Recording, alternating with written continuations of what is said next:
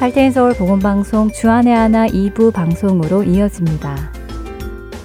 주안의 하나 2부에는 시편을 묵상하며 시편 기자의 마음을 공감해 보는 프로그램 시편 나의 고백과 은혜의 설교 그리고 마태복음 강해가 준비되어 있습니다. 먼저 시편 나의 고백으로 이어집니다.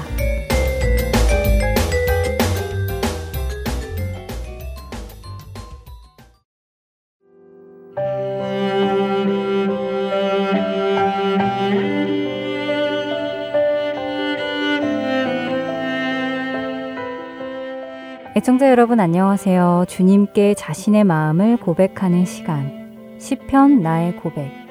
진행의 민경훈입니다. 온 가족이 모여 앉아 다과를 나누며 한바구음을 짓고 있는 모습을 보면 화목이라는 말이 떠오릅니다. 화목한 가정을 생각하면 떠오르는 모습이지요. 여러분의 가정이 늘 화목하시기를 소원합니다. 화목이라는 단어는 서로 뜻이 맞고 정답다라는 말인데요. 그런데 생각해보면 화목의 의미가 분명 서로 뜻이 맞고 정답다인데도 불구하고 가족 외에는 이 단어를 잘 쓰는 것 같지는 않습니다. 친구와 화목해요. 직장 동료와 화목합니다와 같은 말이 분명 틀린 말은 아닌데도 우리는 잘 사용하지 않지요. 인터넷에서도 화목을 찾아보면 늘 화목한 가족, 화목한 가정을 이야기합니다. 그만큼 화목이라는 말은 가정을 위한 말이라고 할 수 있는 것이겠지요. 그런데 성경에도 이 화목이라는 단어가 나오는데요. 화목은 신약과 구약에 골고루 등장합니다. 특별히 구약의 이스라엘이 하나님께 제사를 드릴 때에 화목제라는 제사를 드렸습니다. 이 화목제는 이스라엘의 제사법 중 번제와 소제 다음에 드리는 세 번째 제사법인데요. 죄를 대신하여 희생 제물을 불에 태워 하나님께 올려드리는 번제. 하나님께서 번제를 받아주심으로 죄가 사해지고 하나님과 죄인 사이에 죄가 없어지게 된 것에 감사하며 곡물로 제사 드리는 소제. 이렇게 번제와 소제를 드림으로 하나님과 화목하게 되어 하나님 앞에 나아가게 된 것은 그 어떤 일보다 기쁜 일이고 감사한 일이었습니다. 그 감사함으로 가축을 잡아 하나님께 드리고 또한 그 가축을 나누어 먹는 것이 바로 화목제인데요. 이제 하나님과 가족이 되어 함께 먹고 마실 수 있는 관계가 된 것을 의미하는 것입니다. 그래서 그런지 레위기 7장 11절부터 38절에 나오는 화목제에 관한 규례를 살펴보면 화목제물과 감사라는 단어가 함께 나오는 것을 보게 됩니다. 11절에서 13절을 읽어드리겠습니다. 여호와께 드릴 화목제물의 규례는 이러하니라. 만일 그것을 감사함으로 드리려면 기름 섞은 무교병과 기름 바른 무교 전병과 고운 가루에 기름 섞어 구운 과자를 그 감사 제물과 함께 드리고 또 유교병을 화목제 감사 제물과 함께 그 예물로 드리되 죄인의 죄를 사해 주시고 자녀로 받아 주신 하나님께 백성들은 감사함으로 화목제를 드린 것이었지요. 감사의 시편으로 알려진 시가 있습니다. 바로 시편 100편인데요. 다섯 절의 짧은 시지만 성도의 감사함이 잘 담겨 있는 시편으로 알려져 있습니다. 이 중 4절에는 이런 표현이 있습니다. 감사함으로 그의 문에 들어가며 찬송함으로 그의 궁정에 들어가서 그에게 감사하며 그의 이름을 송축할지어다. 여기서 그의 문에 들어가며 그의 궁정에 들어간다는 표현은 성전에 들어가는 것을 의미한다고 합니다. 감사함으로 하나님께 예배하기 위해 성전에 들어간다는 것이지요. 우리의 죄를 사해 주시고 그 죄인을 자녀 삼아 주시는 하나님과 화목하게 된 것에 감사하기 위해 성도들은 기쁨으로 주님의 이름을 송축하며 그 문에 들어가며 그 궁정에 들어가는 것입니다. 여러분은 어떠신가요? 하나님과 화목하게 된 사실에 감사하며 살아가고 계신지요? 우리는 원래 어떤 존재였다고 성경은 말씀하시나요? 그때 너희는 그 가운데서 행하여 이 세상 풍조를 따르고 공중 권세 잡은 자를 따랐으니 곧 지금 불순종의 아들들 가운데서 역사하는 영이라. 전에는 우리도 다 그 가운데서 우리 육체 욕심을 따라 지내며 육체와 마음에 원하는 것을 하여 다른 이들과 같이 본질상 진노의 자녀이었더니 에베소서 2장 2절과 3절의 말씀입니다. 우리는 예수님을 알기 전 모두 불순종의 아들들이었으며 진노의 자녀였습니다. 그런 우리를 예수 그리스도께서 십자가의 순종을 통해 거룩하신 하나님의 자녀가 되게 해주신 것이지요. 영접하는 자, 곧 그 이름을 믿는 자들에게는 하나님의 자녀가 되는 권세를 주셨으니 이는 혈통으로나 육정으로나 사람의 뜻으로 나지 아니하고 오직 하나님께로부터 난 자들이니라. 요한복음 1장 12절과 13절의 말씀입니다. 우리를 구원하신 하나님의 은혜에 감사하고 있는 우리가 되기를 원합니다. 시작에 말씀드린 대로 화목함은 가정에 가장 잘 어울리는 말입니다. 원수되었던 우리를 하나님께서는 자녀로 삼아주셨습니다. 하나님과 화목하게 하셨습니다. 그 은혜에 감사하며 오늘도 우리는 그분의 임재 앞으로 나가야 하지 않을까요? 그 은혜를 잊지 않고 살아가는 우리가 되기를 바랍니다. 시편 100편 읽어드리며 오늘 이 시간 시편 나의 고백 마치겠습니다. 시편 100편이 여러분의 각자의 고백이 되시길 소원합니다. 온 땅이여 여호와께 즐거운 찬송을 부를지어다. 기쁨으로 여호와를 섬기며 노래하면서 그의 앞에 나아갈지어다. 여호와가 우리 하나님이신 줄 너희는 알지어다. 그는 우리를 지으시니요 우리는 그의 것이니 그의 백성이요 그의 기르시는 양이로다. 감사함으로 그의 문에 들어가며 찬송함으로 그의 궁정에 들어가서 그에게 감사하며 그의 이름을 송축할지어다. 여호와는 선하시니 그의 인자하심이 영원하고 그의 성실하심이 대대에 이르리로다.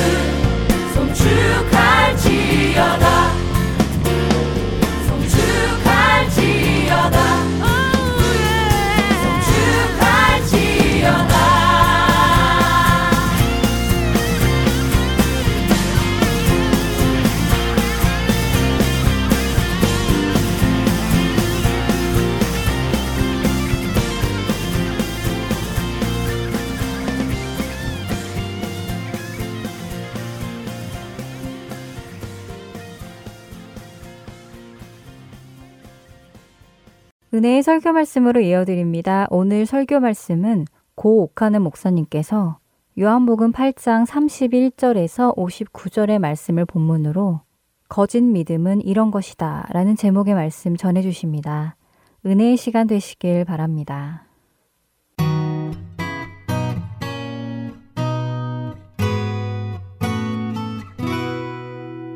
지금쯤이면 날씨가 덥습니다.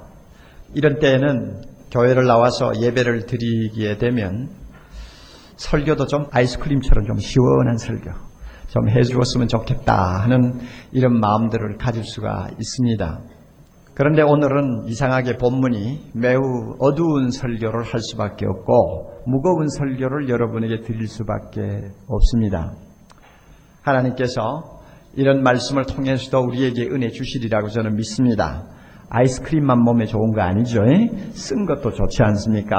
그러니까 하나님이 무슨 말씀을 주시든지 기쁨으로 우리가 받으면서 은혜가 되면은 참 이 말씀이 능력이 되어서 우리의 영역을 치유하시고 새롭게 하심을 저는 분명히 믿습니다. 30절을 여러분이 주목을 하시면 초막절에 성전에서 가르치시는 예수님의 말씀을 들은 사람들 가운데서 이상하게 예수님을 믿는다고 고백하는 사람들이 많이 생겼습니다. 30절 이 말씀을 하심에 많은 사람이 뭐 하더라 그랬어요? 믿더라 그랬어요. 참 놀라운 이야기입니다. 왜 놀라운 이야기인가 하면은 지금 이 분위기가 예수님을 믿겠다는 말을 쉽게 할 수 있는 분위기가 안 됩니다. 9장 22절을 여러분이 참고하시면 금방 알 수 있는데 이미 그 분위기는 공포 분위기입니다.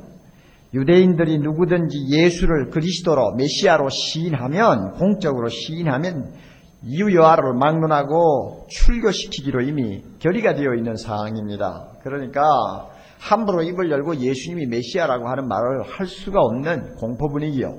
그래서 많은 사람들이 두려워하고 있었다고 합니다. 이런 분위기에서 예수님의 말씀을 들은 다음, 아, 이분이 나의 구원자 하나님이시구나 하는 것을 고백하고 믿겼다고 했다면 이건 엄청난 사람이죠. 아마 이 사람들은 상당히 핍박도 받을 각오를 하고 또 사람들에게 따돌림을 받을 그럴 각오도 단단히 하고 믿겠다고 하는 사람이지 그저 장난삼아 하는 사람들은 절대 아닐 것입니다. 그러니까 자연히 그들을 생각하면 야 대단한 믿음이다. 정말 이런 정도의 분위기에서 예수를 믿는다고 했다면 이건 대단한 사람이야. 그들의 믿음은 굉장히 순수하고 참 어떤 시험에도 꺾이지 아니할 수 있는 강한 믿음일 것이다. 우리는 그렇게 생각을 하게 됩니다. 그리고 예수님도 그들을 보시고 흡족해 하시면서 칭찬하실 것으로 우리는 그렇게 생각을 합니다. 그런 기대를 가지고 31절부터 성경을 읽어 내려가면 이제 우리 모두가 당황하게 됩니다. 31절에 예수께서 자기를 믿은 유대인들에게 말씀을 하시는 내용이 나옵니다. 자기를 믿는다고 한 유대인들에게 이르시기를 너희가 내 말에 거하면 참 내 제자가 되고 진리를 알지 진리가 너희를 뭐하리라 자유케 하리라. 이러니까 이 말씀을 들은 다음에 들은 그 유대인들이 정말로 그 말씀을 마음에 담고 감격하면서 주여 옳습니다. 아멘 했다면 뭐 문제는 간단하죠. 간단한데 그 다음에 나타나는 반응을 볼 때에 이 말씀을 주님이 하신 의도를 약간 우리가 짐작을 할 수가 있습니다. 그들은 입으로 예수를 믿는다고 고백은 하지만 예수님이 보실 때 그 믿음이 순수하고 진실한 믿음이 아니라는 것을 아셨어요. 문제가 있는 믿음이었어요. 그러므로 주님께서 하신 말씀을 이렇게 바꾸어 놓을 수 있습니다. 너희들이 믿는다고 하지만 너희들은 내 말이 거하고 있지 않아. 너희는 아직도 내 제자가 안 돼. 너희는 진리를 몰라. 그러므로 진리가 자유케 하는 은혜가 무엇인지 너희는 아직도 모르고 있어. 하는 말씀과 같습니다. 그런 의미로 주님이 지금 말씀하신다고 우리는 받아들입니다. 참 놀라운 이야기예요. 아, 그렇게 공포 분위기에서 예수를 믿는다고 했으면 그 믿음이 대단할 것 같은데 어떻게 예수님의 눈에는 이 믿음들이 이렇게 거짓된 것으로 드러나고 있을까 하는 것입니다.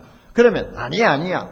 이 사람들은 진실로 믿었는데 예수님께서 지금 이 33절 이하에 하시는 말씀은 믿는다고 하는 자들을 대상으로 하는 말씀이 아니고 그들 가운데 끼어 있는 안 믿는 사람을 대상으로 하든지 아니면 아예 딴 사람을 놓고 하는 이야기지 앞에 믿은 사람들하고는 관계가 없는 말이다. 우리가 이렇게 해석할 수도 있을지 모릅니다. 그래서 33절 저희가 대답하되 할 때 저희는 앞에 믿는다고 하는 사람들이 아니다. 우리가 이렇게도 말할 수 있을지도 모릅니다. 그러나 그런 가정을 가지고 성경을 8장 전체를 읽으면 좀 이상해집니다. 결국 자연스럽지를 못합니다.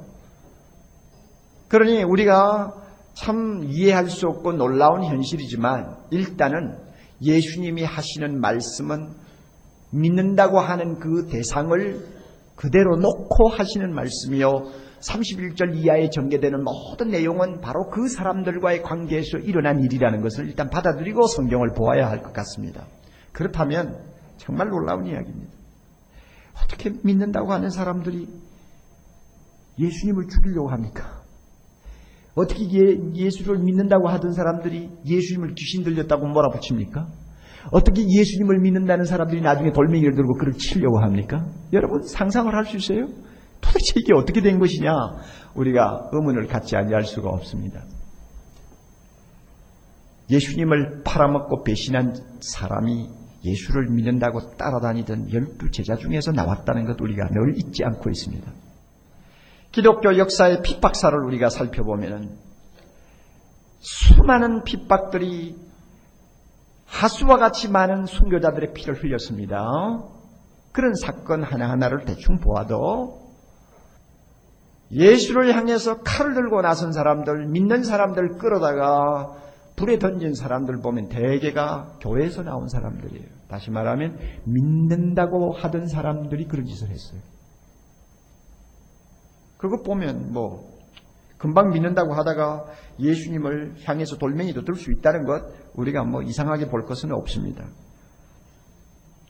자, 이런 의미에서 오늘 말씀은 우리에게 어떤 교훈을 주는지 잘 기억하셔야 됩니다. 이거는 경고입니다. 사이비 신앙. 이것은 무신앙, 즉 믿음이 없는 것과 똑같이 불행하다 하는 것입니다.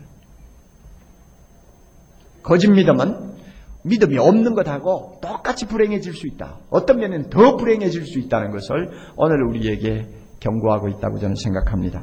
그렇다면 무엇이 거짓 믿음인가? 한 네 가지를 이 본문에서 우리가 찾아볼 수 있습니다. 첫째로 거짓 믿음을 가진 사람들은 구원의 필요성을 절실히 느끼지 못한다는 것이 일반적인 특징입니다. 여러분, 예루살렘에서 설교를 베드로가 참 능력 있게 하자 그 설교를 들은 사람들에게 어떤 반응이 일어났습니까? 형제여, 우리가 어찌할꼬? 그랬죠?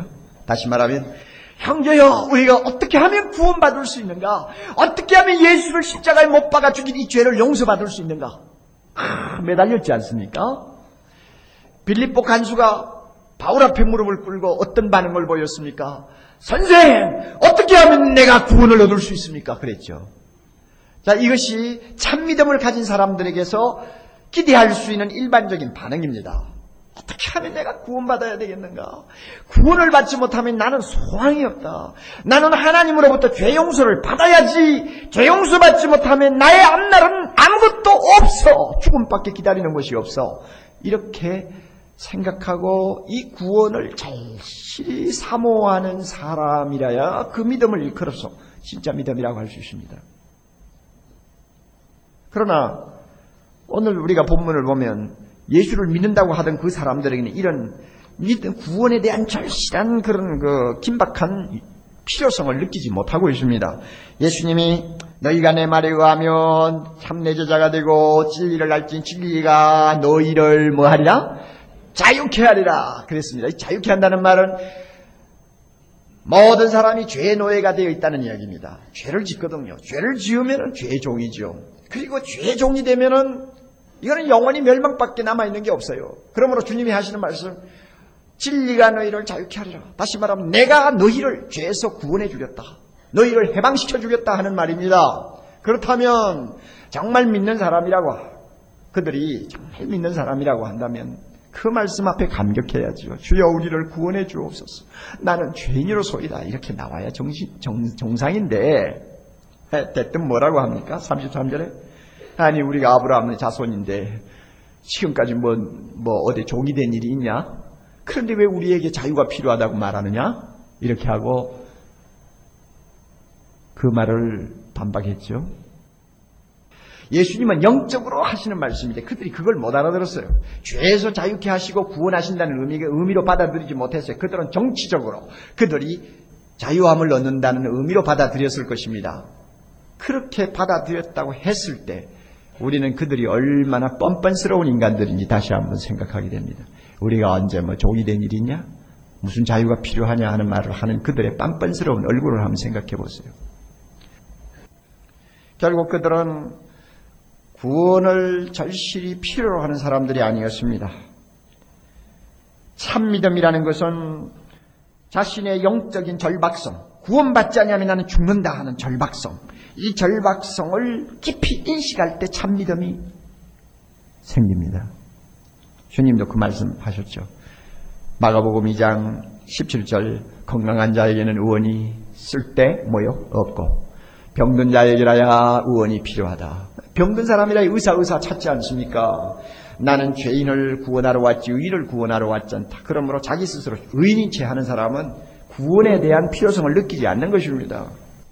오직 자기가 죄인이라는 것을 깊이 인식할 때 나를 구원하실 예수님을 사모하는 것이고 그에게 매달리는 것입니다. 이런 강렬한 구원의 필요성을 느끼고 매달릴 때 그 믿음을 진짜 믿음이라고 그래요. 자신이 구원을 받아야 하고 구원을 받기 위해서는 예수 그리스도가 필요하다는 것을 절실하게 느끼는 것이 뭐 교회 한두 번 드나들었다고 금방 그렇게 느껴지는 것은 아닙니다. 사랑하는 형제자매 여러분, 여러분 가운데서 나는 예수 아니면 안 돼. 예수 아니면 나는 소망이 없어. 나는 죄인 중에 괴수야. 사람 앞에는 몰라도 하나님 앞에는 죄인이야. 용서받아야 돼. 구원받아야 돼.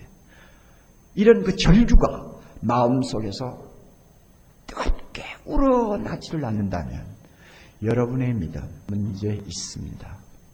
하나님께서 도와주시기를 바랍니다. 두 번째로 거짓 믿음을 가진 사람은 하나님의 말씀을 잘 듣지를 못합니다. 37절 여러분 보시면요.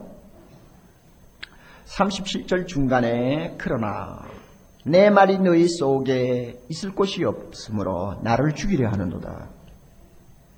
또 43절 가서 보면 어찌하여 내 말을 깨닫지 못하느냐 이는 내 말을 들을 줄 알지 못함이로다. 예수님을 지금 상대해서 말을 주고받는 소위 유대인들은 예수님의 말씀을 들을 수가 없었습니다. 그 말씀이 귀에 들어오지를 않았습니다. 흥미가 없었어요. 그러므로 자꾸 꼬투리를 잡고 늘어졌어요. 일반적으로 보면 믿음에 문제가 있는 사람들은 하나님의 말씀에 별로 관심이 없어요. 설교도 건성으로 듣습니다. 일반적으로 그렇습니다. 그리고 말씀을 가르쳐도 잘 이해를 못합니다. 정치 이야기하고 사회 돌아가는 이야기를 하면 눈이 번쩍번쩍하게 참 이야기도 잘 듣고 말도 잘합니다. 그러나 신앙 문제 이야기하고 성경에 관한 이야기를 하면 그냥 얼굴 푹 숙이고 눈 내리 깔고 좋습니다. 아, 이런 분들이 하도 하도 교회 안에 많으니까 저는 한때는 이런 생각까지 했습니다. 요즘 현대 교인들은 다 성경 이야기만 하면 눈을 내리 깔고 좋으는구나. 난 그렇게 생각했어. 그러나 문제가 있는 믿음이죠. 물론 여러분 오해를 하지 마시기 바랍니다. 뭐 설교할 때 좋으면 다 거짓 믿음이다. 이렇게 도매금으로 판단하시면 안 됩니다. 아니 피곤하면은 뭐 설교 듣다가도 좋을 수가 있지 않습니까? 얼마나 교회 와서 앉으면 마음이 평안합니까? 그러니까 좋을 수 있죠. 예, 저도 뭐 신학교 다닐 때 언젠가 한 번은 설교 들으면서 얼마나 좋으라는지 막 머리를 가 옆 사람 코를 쥐어 박아가지고 아주 망신을 한 일이 있는데 그렇다고 해서 옥목사 믿음은 거짓 믿음이다. 누가 그렇게 말을 하겠어요? 아, 좋을 수가 있어요. 다락방에 와서 말씀 공부 안 한다고 해서 저 사람의 믿음은 엉터리다 이렇게 말하면 안 돼요. 또 하나님의 말씀을 잘뭐 보지, 보지를 않고 잘 들으려고 하지 않는 어려움을 갖고 있다고 해서 무조건 그냥 도매금으로 엉터리 믿음이다 이러면 안 돼요. 우리의 믿음은 병이 들 때도 있습니다. 신앙생활은 오르막길도 있는가 하면 내리막길도 있는 것입니다. 그럴 때는 하나님의 말씀이 귀찮아질 때가 있어요. 잘 안 봐줘요. 설교 들을 때도 말이 잘 안 들어와요. 답답해요. 그럴 수가 있습니다. 그리고 뭐 그 사람만 잘못이 아니죠. 설교하는 사람이 죽을 수가 있는데 누가 귀를 듣고 귀를 귀입으로 듣습니까? 뭐 그럴 수도 있는 거 아니에요. 다락방에서 가르치는 사람이 신통치 않으니까 듣기 싫은데 그거 어떻게 합니까? 그러니까 무조건 성경 말씀 뭐 좋아하지 않는다, 잘 안 듣는다, 뭐 잘 깨닫지 못한다 한다고 해서 무조건 거짓 믿음이다 이렇게 하면 안 됩니다. 그러나 제가 말씀드리려고 하는 것은 교회를 몇 년 다녔던 근본적으로 하나님의 말씀에 대해서 매력이 없는 사람이 있어요. 성경 말씀을 잘 안 읽어요. 읽으면 힘이 들어요. 신앙 이야기를 하면은 양, 양 불편해요. 야, 그 머리 빠마 어디서 했니? 하면 막 눈이 번쩍해가지고 이러지만은, 야, 예수 믿는 사람은 뭐 어쩌고 하면은, 하, 이렇게 틀어요. 자, 이런 분들이 만에 하나라도 계시면, 그 사람의 믿음 아직은 문제가 있다 하는 이야기를 지금 하는 것입니다. 성령께서 그런 분들 도와주시기를 바랍니다. 세 번째는 거짓 믿음을 가진 사람은 예수님이 하나님이심을 잘 믿지 못합니다. 51절 이하를 보면 참 기가 막힌 내용이 나옵니다. 여러분 51절 이하를 좀 보세요. 51절에 예수님께서 이런 말씀을 하셨습니다. 진실로 진실로 너희에게 이르노니 다 같이 그 다음에 사람이 내 말을 지키면 죽음을 영원히 보지 아니하리라. 할렐루야. 다시 한번 사람이 내 말을 지키면 죽음을 영원히 보지 아니하리라. 예수님께서 그의 복음을 가지고 세상에 있는 모든 사람을 구원하시겠다고 하는 말씀이거든요. 영생을 주시겠다고 하는 말씀 아닙니까? 그랬더니 대뜸 받아서 유대인들이 뭐라고 말을 합니까? 53절. 아니 너는 이미 죽은 우리 조상 아브라함보다 크냐? 또 선지자들도 죽었는데 너는 너를 누구라 하느냐? 뭐 네가 아브라함보다도 더 오래 살았느냐? 어찌 네 말을 들으면 죽지 않는다고 하는 건방진 소리 하느냐? 하면서 아브라함 이야기를 들고 나옵니다. 그러니까 예수님께서 56절 넘어가서 참 놀라운 말씀 하시죠. 너희 조상 아브라함은 뭐요? 나의 때 볼 것을 즐거워하다가 보고 뭐 했어요? 기뻐하였느니라. 못 알아듣는 말입니다. 아마 여러분들도 이 말씀 무슨 뜻인지 모를 거예요. 영적으로 하는 이야기입니다. 아브라함은, 아브라함은 수천 년 전에 살다가 간 사람이지만 그때부터 하나님의 아들을 바라보면서 하나님의 아들이 세상을 구원하실 것을 내다보면서 기뻐하고 즐거워하다가 죽었다는 이야기입니다. 그러니까 다른 말로 말하면 아브라함도 나를 보고 좋아하다가 죽었다는 이야기입니다. 여러분 무슨 말인지 알겠죠? 그 다음에 뭐라고 합니까? 57절. 그러니까 유대인들이 진짜 기분이 상했습니다. 아니, 내가 아직 뭐 50도 안 된 사람이 뭐 아브라함을 봤다고? 당연히 그 말 할 수 있게 돼 있죠. 예수님은 그 당시에 연세가 얼마나 됐습니까? 32, 3세.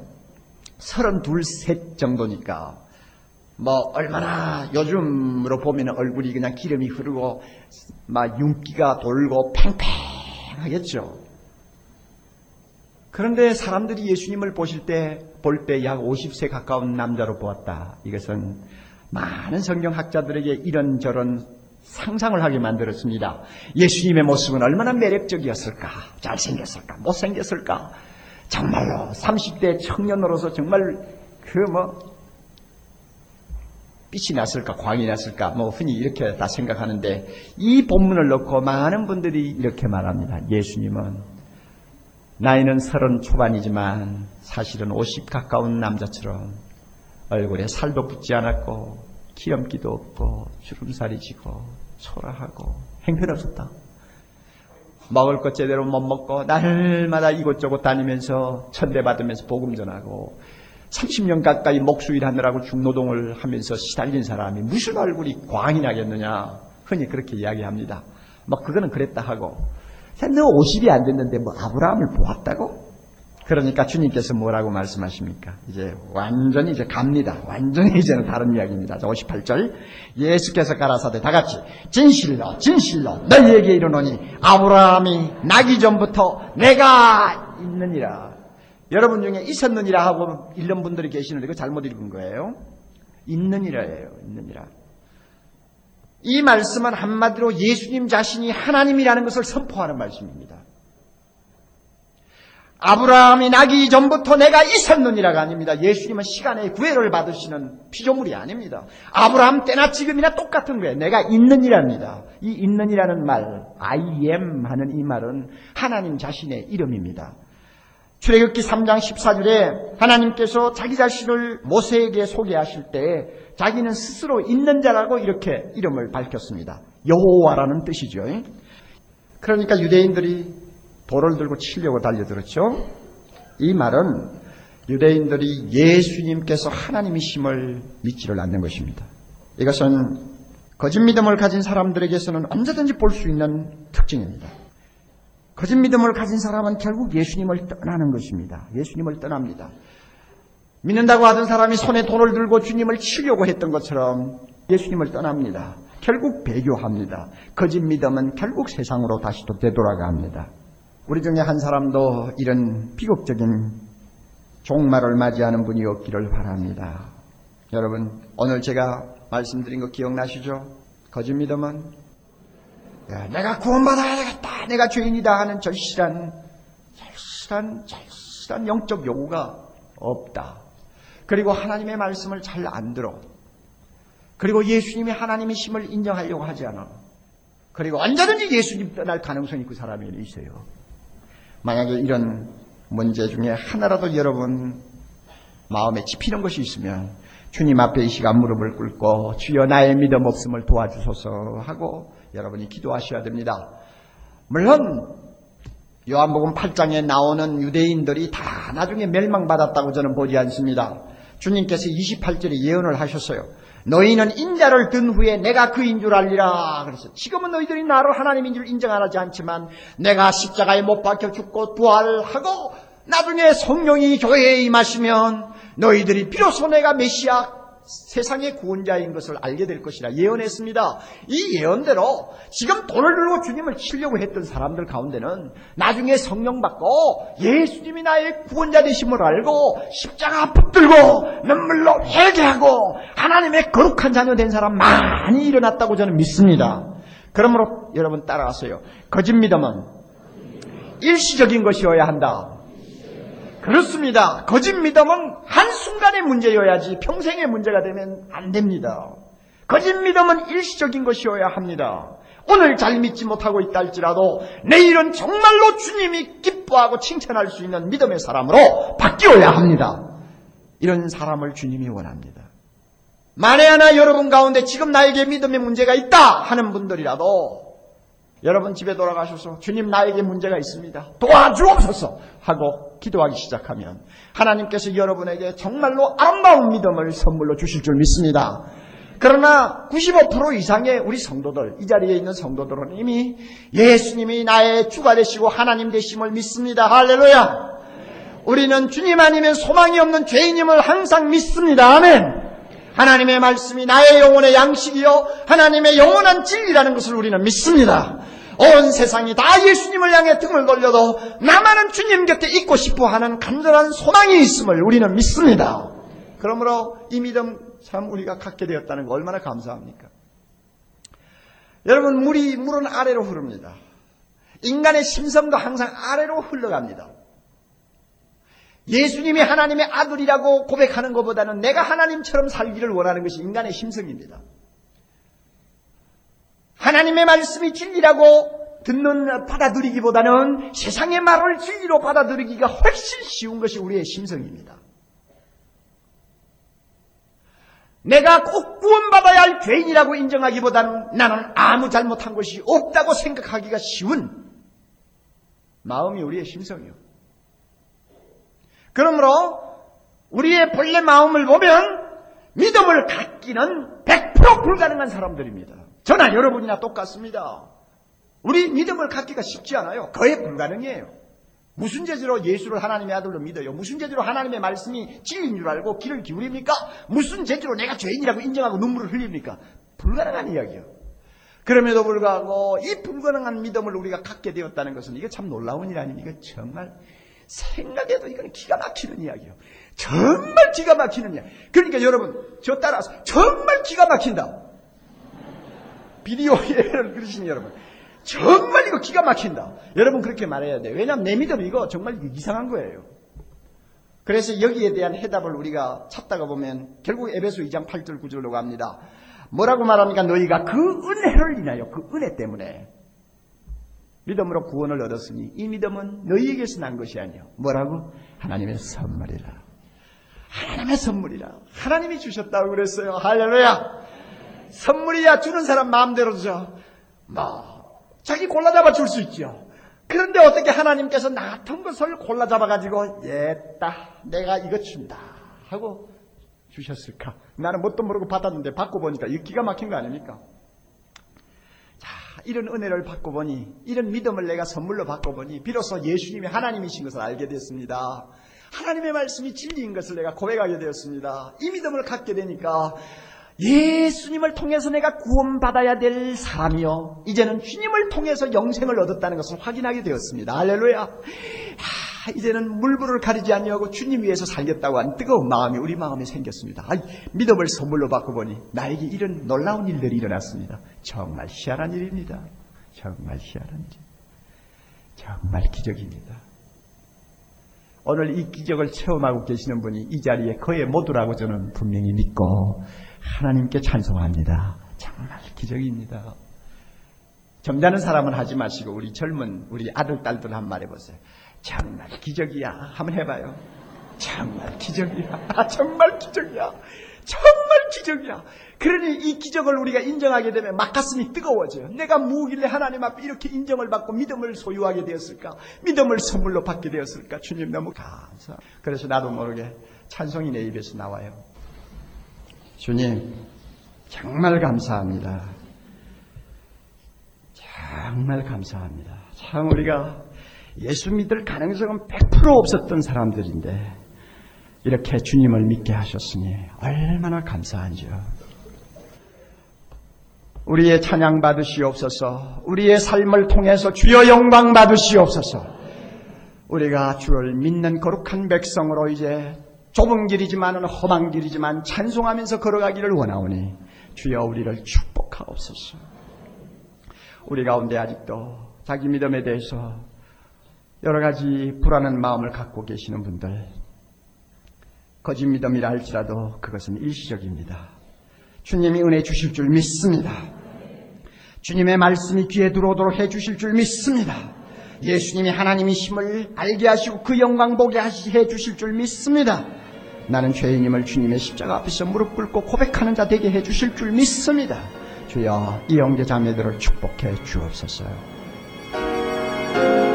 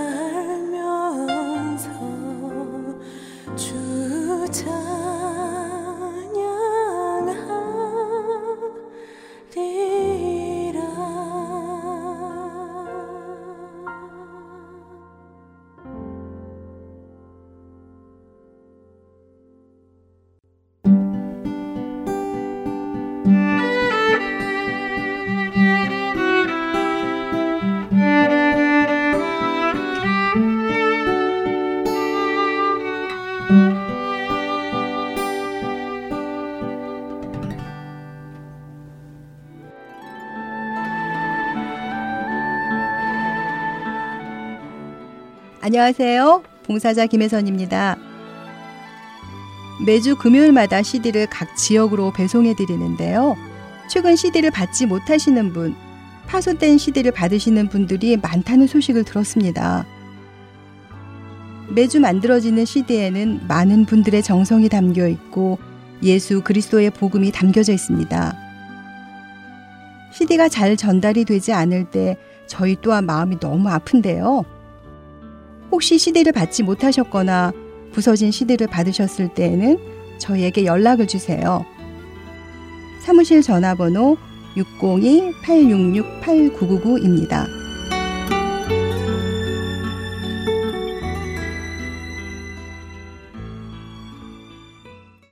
계속해서 마태복음 강해 보내드립니다.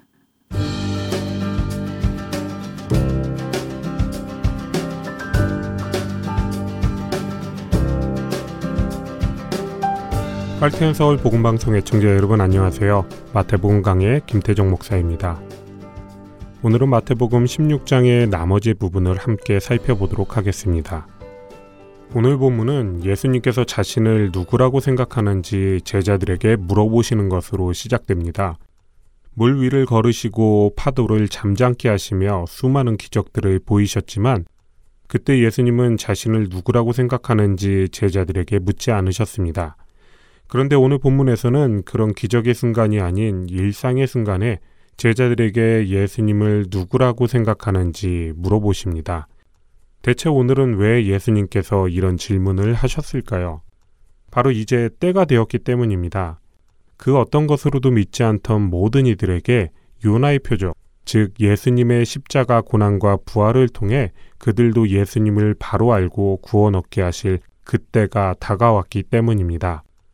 그런데 그 길은 고난의 길이고 죽음까지도 감수해야 하는 길이었습니다. 그리고 예수님을 따르는 제자들은 그 길을 함께 동참하고 이어나가야 했던 사람들이었습니다. 그래서 예수님은 그들을 먼저 준비시키시기 위해 자신이 그리스도이심을 확증하시기 위해 제자들에게 자신이 누구인지를 먼저 물어보신 것입니다. 이 고백은 기적을 보고 나서의 감정적이고 일시적인 것이 아니라 그동안 예수님께서 보여주신 삶을 통해 자연스럽게 고백하는 전인격적인 것이어야 했습니다. 예수님께서 바리새인들의 누룩을 조심하라고 말씀하셨을 때 제자들은 순간적으로 당황해서 예수님의 말씀을 제대로 깨닫지 못하기도 했습니다. 하지만 예수님께서는 어떤 순간에도 흔들리지 않을 신앙 고백이 그들 가운데 있기를 원하셨습니다. 전날에 붉은 하늘을 보고 날씨를 아는 것처럼 따로 생각하지 않아도 자연스럽게 예수님이 누구신지를 제대로 아는 고백이 필요했던 것입니다. 그리고 예수님은 먼저 13절에서 일반 대중들이 예수님을 어떻게 생각하는지를 물으셨습니다. 예수께서 빌립보 가이사랴 지방에 이르러 제자들에게 물어 이르시되 사람들이 인자를 누구라 하느냐. 이에 14절에서 제자들은 이르되 더러는 세례 요한, 더러는 엘리야, 어떤 이는 예레미야나 선지자 중에 하나라 하나이다 라고 대답합니다. 사람들이 이야기하던 이 세 명의 선지자들은 그들 사이에서 말세의 큰 능력을 갖고 다시 나타날 것이라고 생각하던 사람들이었습니다. 하지만 그들은 예수님을 말세에 나타날 선지자 정도로 생각했지 주인공이신 그리스도로는 생각하지 못했습니다. 그리고 이러한 생각을 들으신 예수님은 이번에는 제자들의 생각을 물으십니다. 15절의 말씀입니다. 이르시되 너희는 나를 누구라 하느냐? 이 질문을 듣는 순간 제자들의 마음은 어땠을까요? 그리고 여러분의 마음은 어떠십니까? 하나님께서 정하신 때가 가까워질수록 점점 커져가는 이스라엘 지도층의 예수님에 대한 적대감 속에서 그동안 그들도 확실하게 하고 싶었던 그 내용, 겸손하신 예수님은 그 엄청난 기적 속에서도 도무지 자신을 드러내지 않으셨으니까요. 그러니 얼마나 외치고 싶었을까요? 저요 예수님, 저는 예수님이 그리스도라는 것을 분명히 압니다. 아마 모르긴 몰라도 열정적이었던 베드로는 분명 이와 같은 마음으로 대답했을 것입니다. 16절의 말씀입니다. 시몬 베드로가 대답하여 이르되 주는 그리스도시요 살아계신 하나님의 아들이시니이다. 베드로는 예수님이 말세에 오실 선지자 중의 하나가 아니라 그들을 구원하는 사명을 담당하신 그리스도로 고백했고 예수님께서 하나님을 아버지라고 부르셨던 것처럼 예수님을 하나님의 아들이라고 고백했습니다. 예수님은 완전한 인간이시며 하나님이시라는 사실을 그리고 하나님 자신이 그 사명을 위해 이 땅에 오셨다는 것을 고백한 것입니다. 이러한 베드로의 전인격적인 고백에 예수님은 기뻐하시며 17절을 통해 다음과 같이 말씀하십니다. 예수께서 대답하여 이르시되 바요나 시모나 내가 복이 있도다. 이를 내게 알게 한 이는 혈육이 아니요 하늘에 계신 내 아버지시니라. 예수님께서는 바요나 시몬 즉 요나의 아들 시모나라고 부르셨는데 요나의 아들이라고 부르신 것은 베드로가 분명 한계가 있는 인간이라는 것을 나타내고 있습니다. 그런데 마태복음 11장 27절에서 예수님은 내 아버지께서 모든 것을 내게 주셨으니 아버지 외에는 아들을 아는 자가 없고 아들과 또 아들의 소원대로 계시를 받는 자 외에는 아버지를 아는 자가 없느니라 라고 말씀하셨습니다. 하나님 외에는 예수님이 누구신지 알 수 없다는 것입니다. 그래서 인간인 베드로와 제자들이 진정한 의미의 예수님을 아는 것은 불가능한 일인데 그 불가능한 일이 일어난 것이지요. 그리고 이 불가능한 일이 어떻게 해서 일어났는지를 17절을 통해 분명하게 말씀하시는데 바로 하늘에 계신 예수님의 아버지, 즉 하나님께서 알려주셨기 때문이라고 말씀하십니다. 여기에서 예수님은 베드로를 사람의 아들로 말씀하셨고 이것은 다시 말씀하신 혈육과 같은 말입니다. 혈육이란 육신을 뜻하며 보다 정확하게 이곳에서는 인간의 모든 지혜와 생각을 이야기하는 것입니다. 한정되어진 인간의 지혜로는 도무지 예수님이 누구신지 알 수 없지만 하나님께서 우리에게 은혜를 주셔서 예수님을 알게 하신 것입니다. 우리가 예수님을 알 수 있는 유일한 방법은 하나님께서 알려주시는 것입니다. 그렇다면 날씨는 분별하면서도 예수님이 그리스도라는 것을 믿지 못하는 것은 우리 탓이 아니라는 이야기일까요?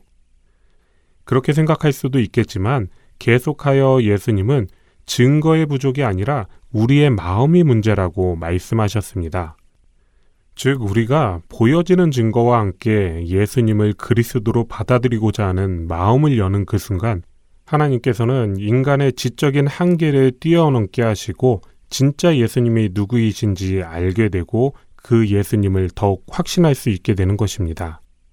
이것이 바로 전인격적인 믿음입니다. 그리고 예수님은 이전까지 요나의 아들 시몬으로 불리던 그에게 반석이라는 뜻을 가진 베드로라는 새로운 이름을 주십니다. 18절의 말씀입니다. 또 내가 내게 이르노니 너는 베드로라. 내가 이 반석 위에 내 교회를 세우리니 음부의 권세가 이기지 못하리라.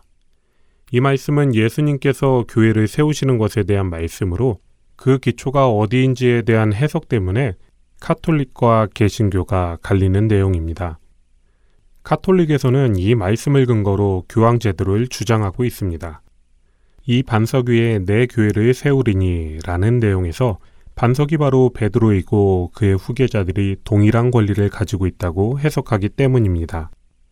하지만 개신교에서는 예수님께서 말씀하신 베드로와 반석 이 두 단어가 헬라어로는 다른 형태로 기록되어 있기 때문에 이 말들은 각각 다른 대상을 이야기하고 있다고 해석합니다. 예수님께서 말씀하신 반석은 베드로 한 사람을 이야기하는 것이 아니라 베드로가 고백한 신앙 고백이라고 해석합니다. 예수님의 교회는 베드로로 인해 모인 공동체가 아니라 예수님을 그리스도로 믿고 고백한 사람들이 모인 공동체입니다. 그렇기 때문에 예수님이 살아계신 하나님의 아들이라는 신앙 고백이 교회의 기초가 되는 것이죠. 사도행전 2장에 나타난 오순절 성령 강림 사건 후 교회가 복음을 전하는 모습을 살펴보면 분명 베드로가 그 중심에 있는 것을 볼 수 있습니다. 하지만 이것으로 카톨릭에서 주장하는 교황 제도를 옹호할 수 있는 것은 아닙니다. 교회는 음부의 세력에도 결코 굴하지 않는다고 예수님은 말씀하십니다. 베드로 때문에 목숨을 걸고 믿음을 지키는 것이 아니라 예수님을 구주로 믿는 그 신앙 고백으로 어떠한 고난과 죽음까지도 받아들이는 것이기 때문입니다. 그리고 19절에는 그러한 신앙 고백을 한 베드로와 제자들에게 다음과 같이 말씀하십니다. 내가 천국 열쇠를 내게 주리니 내가 땅에서 무엇이든지 매면 하늘에서도 매일 것이요 내가 땅에서 무엇이든지 풀면 하늘에서도 풀리리라 하시고 열쇠는 무언가를 열고 닫을 수 있는 것이기 때문에 천국 열쇠를 가진 사람은 천국을 열고 닫을 수 있습니다. 그리고 이 말은 하나님이 계신 우리가 돌아가야 할 본향으로 가는 구원의 문제를 이야기하는 것입니다. 그렇다면 어떻게 천국을 열 수 있을까요? 바로 복음을 전함으로 천국을 열 수 있습니다. 우리가 구원받아 천국에 갈 수 있는 유일한 방법은 오직 믿음뿐이며 로마서 10장 17절에는 그러므로 믿음은 들음에서 나며 들음은 그리스도의 말씀으로 말미암았느니라 라고 기록되어 있습니다. 그러니 우리에게 말씀을 전하는 것은 한 영혼을 구원 얻게 하는 천국 열쇠인 것입니다. 그리고 진짜 예수님의 증인만이 진짜 예수님을 전할 수 있습니다. 그들 가운데 예수를 그리스도로 고백한 이들만이 진짜 천국을 열 수 있는 것입니다. 오순절 성령 강림 사건 이후에 가장 먼저 일어난 일은 각국 방언으로 예수님을 증언하는 일이었습니다. 그들은 받은 권리를 마음껏 누린 것이죠. 마태복음 13장 52절 예수께서 이르시되 그러므로 천국에 제자된 서기관마다 마치 새 것과 옛 것을 그 곳간에서 내오는 집주인과 같으니라 하고 기록되어 있습니다. 천국 열쇠를 가진 자는 예수님께 진짜 하나님의 뜻과 말씀을 배우고 십자가에 죽기까지 우리를 사랑하신 그리스도의 희생과 승리를 확신하여 전하는 사람인 것입니다. 또한 매고 푸는 권리를 지금의 교회에서의 권징의 근거로 학자들은 해석합니다. 이것은 어떤 것이 옳은 것이고 어떤 것이 잘못된 것인지 어떠한 사람의 행동이 옳은지 그른지를 선언하고 재판하는 것입니다. 하지만 교회가 선언하는 바에 따라서 그 사람이 지옥에 가고 천국에 가는 소위 면죄부와 같은 기능을 담당하는 것이 아니라 이미 하나님께서 결정하신 내용을 다른 이들에게 하나님을 대신해서 공표하는 것이라는 사실을 기억해야 합니다. 그래서 교회의 권징은 하나님의 말씀에 기초해야 합니다. 분명 예수님께서는 베드로와 사도들에게 이러한 권리를 주셨습니다. 하지만 받은 권리가 예수님의 뜻에 반하여 이루어질 수는 없습니다. 천국의 열쇠를 어떻게 받았는지 생각해 본다면 이것은 더욱 확실해집니다. 예수님을 그리스도로 살아계신 하나님의 아들로 인정한 그 고백으로 인해 이 영광을 얻었다면 그 영광을 어떻게 사용할지는 너무나도 분명하기 때문입니다. 21절부터 23절까지에는 귀한 신앙 고백으로 칭찬을 받던 베드로에게 사건이 일어납니다. 이때로부터 예수 그리스도께서 자기가 예루살렘에 올라가 장로들과 대제사장들과 서기관들에게 많은 고난을 받고 죽임을 당하고 제3일에 살아나야 할 것을 제자들에게 비로소 나타내시니 베드로가 예수를 붙들고 항변하여 이르되 주여 그리마옵소서. 이 일이 결코 죽게 미치지 아니하리이다. 예수께서 돌이키시며 베드로에게 이르시되 사탄아 내 뒤로 물러가라. 너는 나를 넘어지게 하는 자로다 내가 하나님의 일을 생각하지 아니하고 도리어 사람의 일을 생각하는도다 하시고 예수님께서 하나님께서 계획하신 그리스도의 사명에 대해 말씀하시자 베드로는 이에 대해 격하게 반대합니다. 하지만 그가 진정으로 자신의 감정이 아닌 예수님을 주목했다면 예수님의 말씀에 반대하는 것이 아니라 왜 그렇게 하셔야만 하는지 여쭤보았을 것입니다. 이미 예수님을 향한 진실한 신앙 고백을 한 베드로라면 자신의 생각에 맞지 않는 일이라 할지라도 믿고 오히려 그러한 일이 왜 일어나야 하는지 그러한 상황에서 자신들은 어떻게 행동해야 할지를 묻는 것이 예수님에 대한 온전한 자세일 것입니다. 베드로의 마음도 이해가 됩니다. 유대인들의 생각 속에는 예나 지금이나 그리스도에게는 고통과 고난이 아니라 승리만 있을 것이라고 생각합니다. 분명 구약에는 메시아께서 고난받고 그로 인해 우리의 죄를 담당할 것에 대해 정확하게 기록되어 있지만 그 부분에 대해서는 자신들의 기대감만으로 기억하지 않는 것입니다.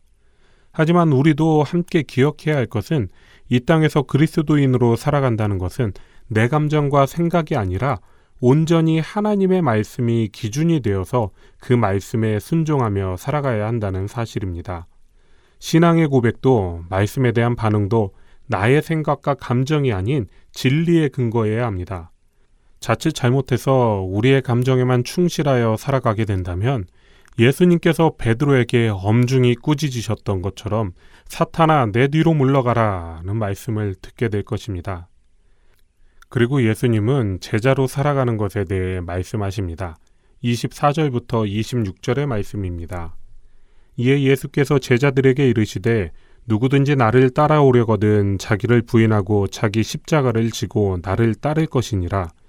누구든지 제 목숨을 구원하고자 하면 잃을 것이요 누구든지 나를 위하여 제 목숨을 잃으면 찾으리라. 사람이 만일 온 천하를 얻고도 제 목숨을 잃으면 무엇이 유익하리요? 사람이 무엇을 주고 제 목숨과 바꾸겠느냐? 예수님께서 그렇게 사셨던 것처럼 우리도 십자가를 지고 내가 아닌 예수님을 위해 살아야 한다고 말씀하십니다.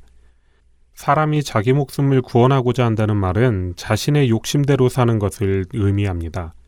자신을 구원할 것을 돈이나 명예, 그 어떤 것, 그것을 최고의 가치로 삼아서 그것에 매달리는 것이며 세상은 자신을 만족시키는 것이 정당하다고 이야기합니다. 하지만 자신의 모든 것을 버리고 예수님을 따르는 것이 예수님께서 말씀하신 제자의 삶입니다. 자기를 부인하라고 하십니다. 그저 고통과 고난을 겪을 수도 있다고 말씀하시는 것이 아니라 보다 근본적인 제자도는 어떠한 상황과 결과에도 자신의 생각이 아닌 예수님의 말씀에 무조건 복종하는 것입니다. 비합리적으로 생각할 수도 있겠지만 우리는 예수님을 주인으로 인정한 노예이며 주님께서 선하시기 때문에 도리어 우리는 생명을 얻게 됩니다. 받을 자격 없는 우리지만 넘치는 은혜를 허락하시는 것입니다. 오늘은 베드로의 신앙 고백과 교회 그리고 제자의 삶에 대해 살펴보았습니다. 예수님께서 지금 우리에게 오셔서 너희는 나를 누구라 하느냐라고 물어보신다면 여러분은 과연 무엇라 대답하시겠습니까?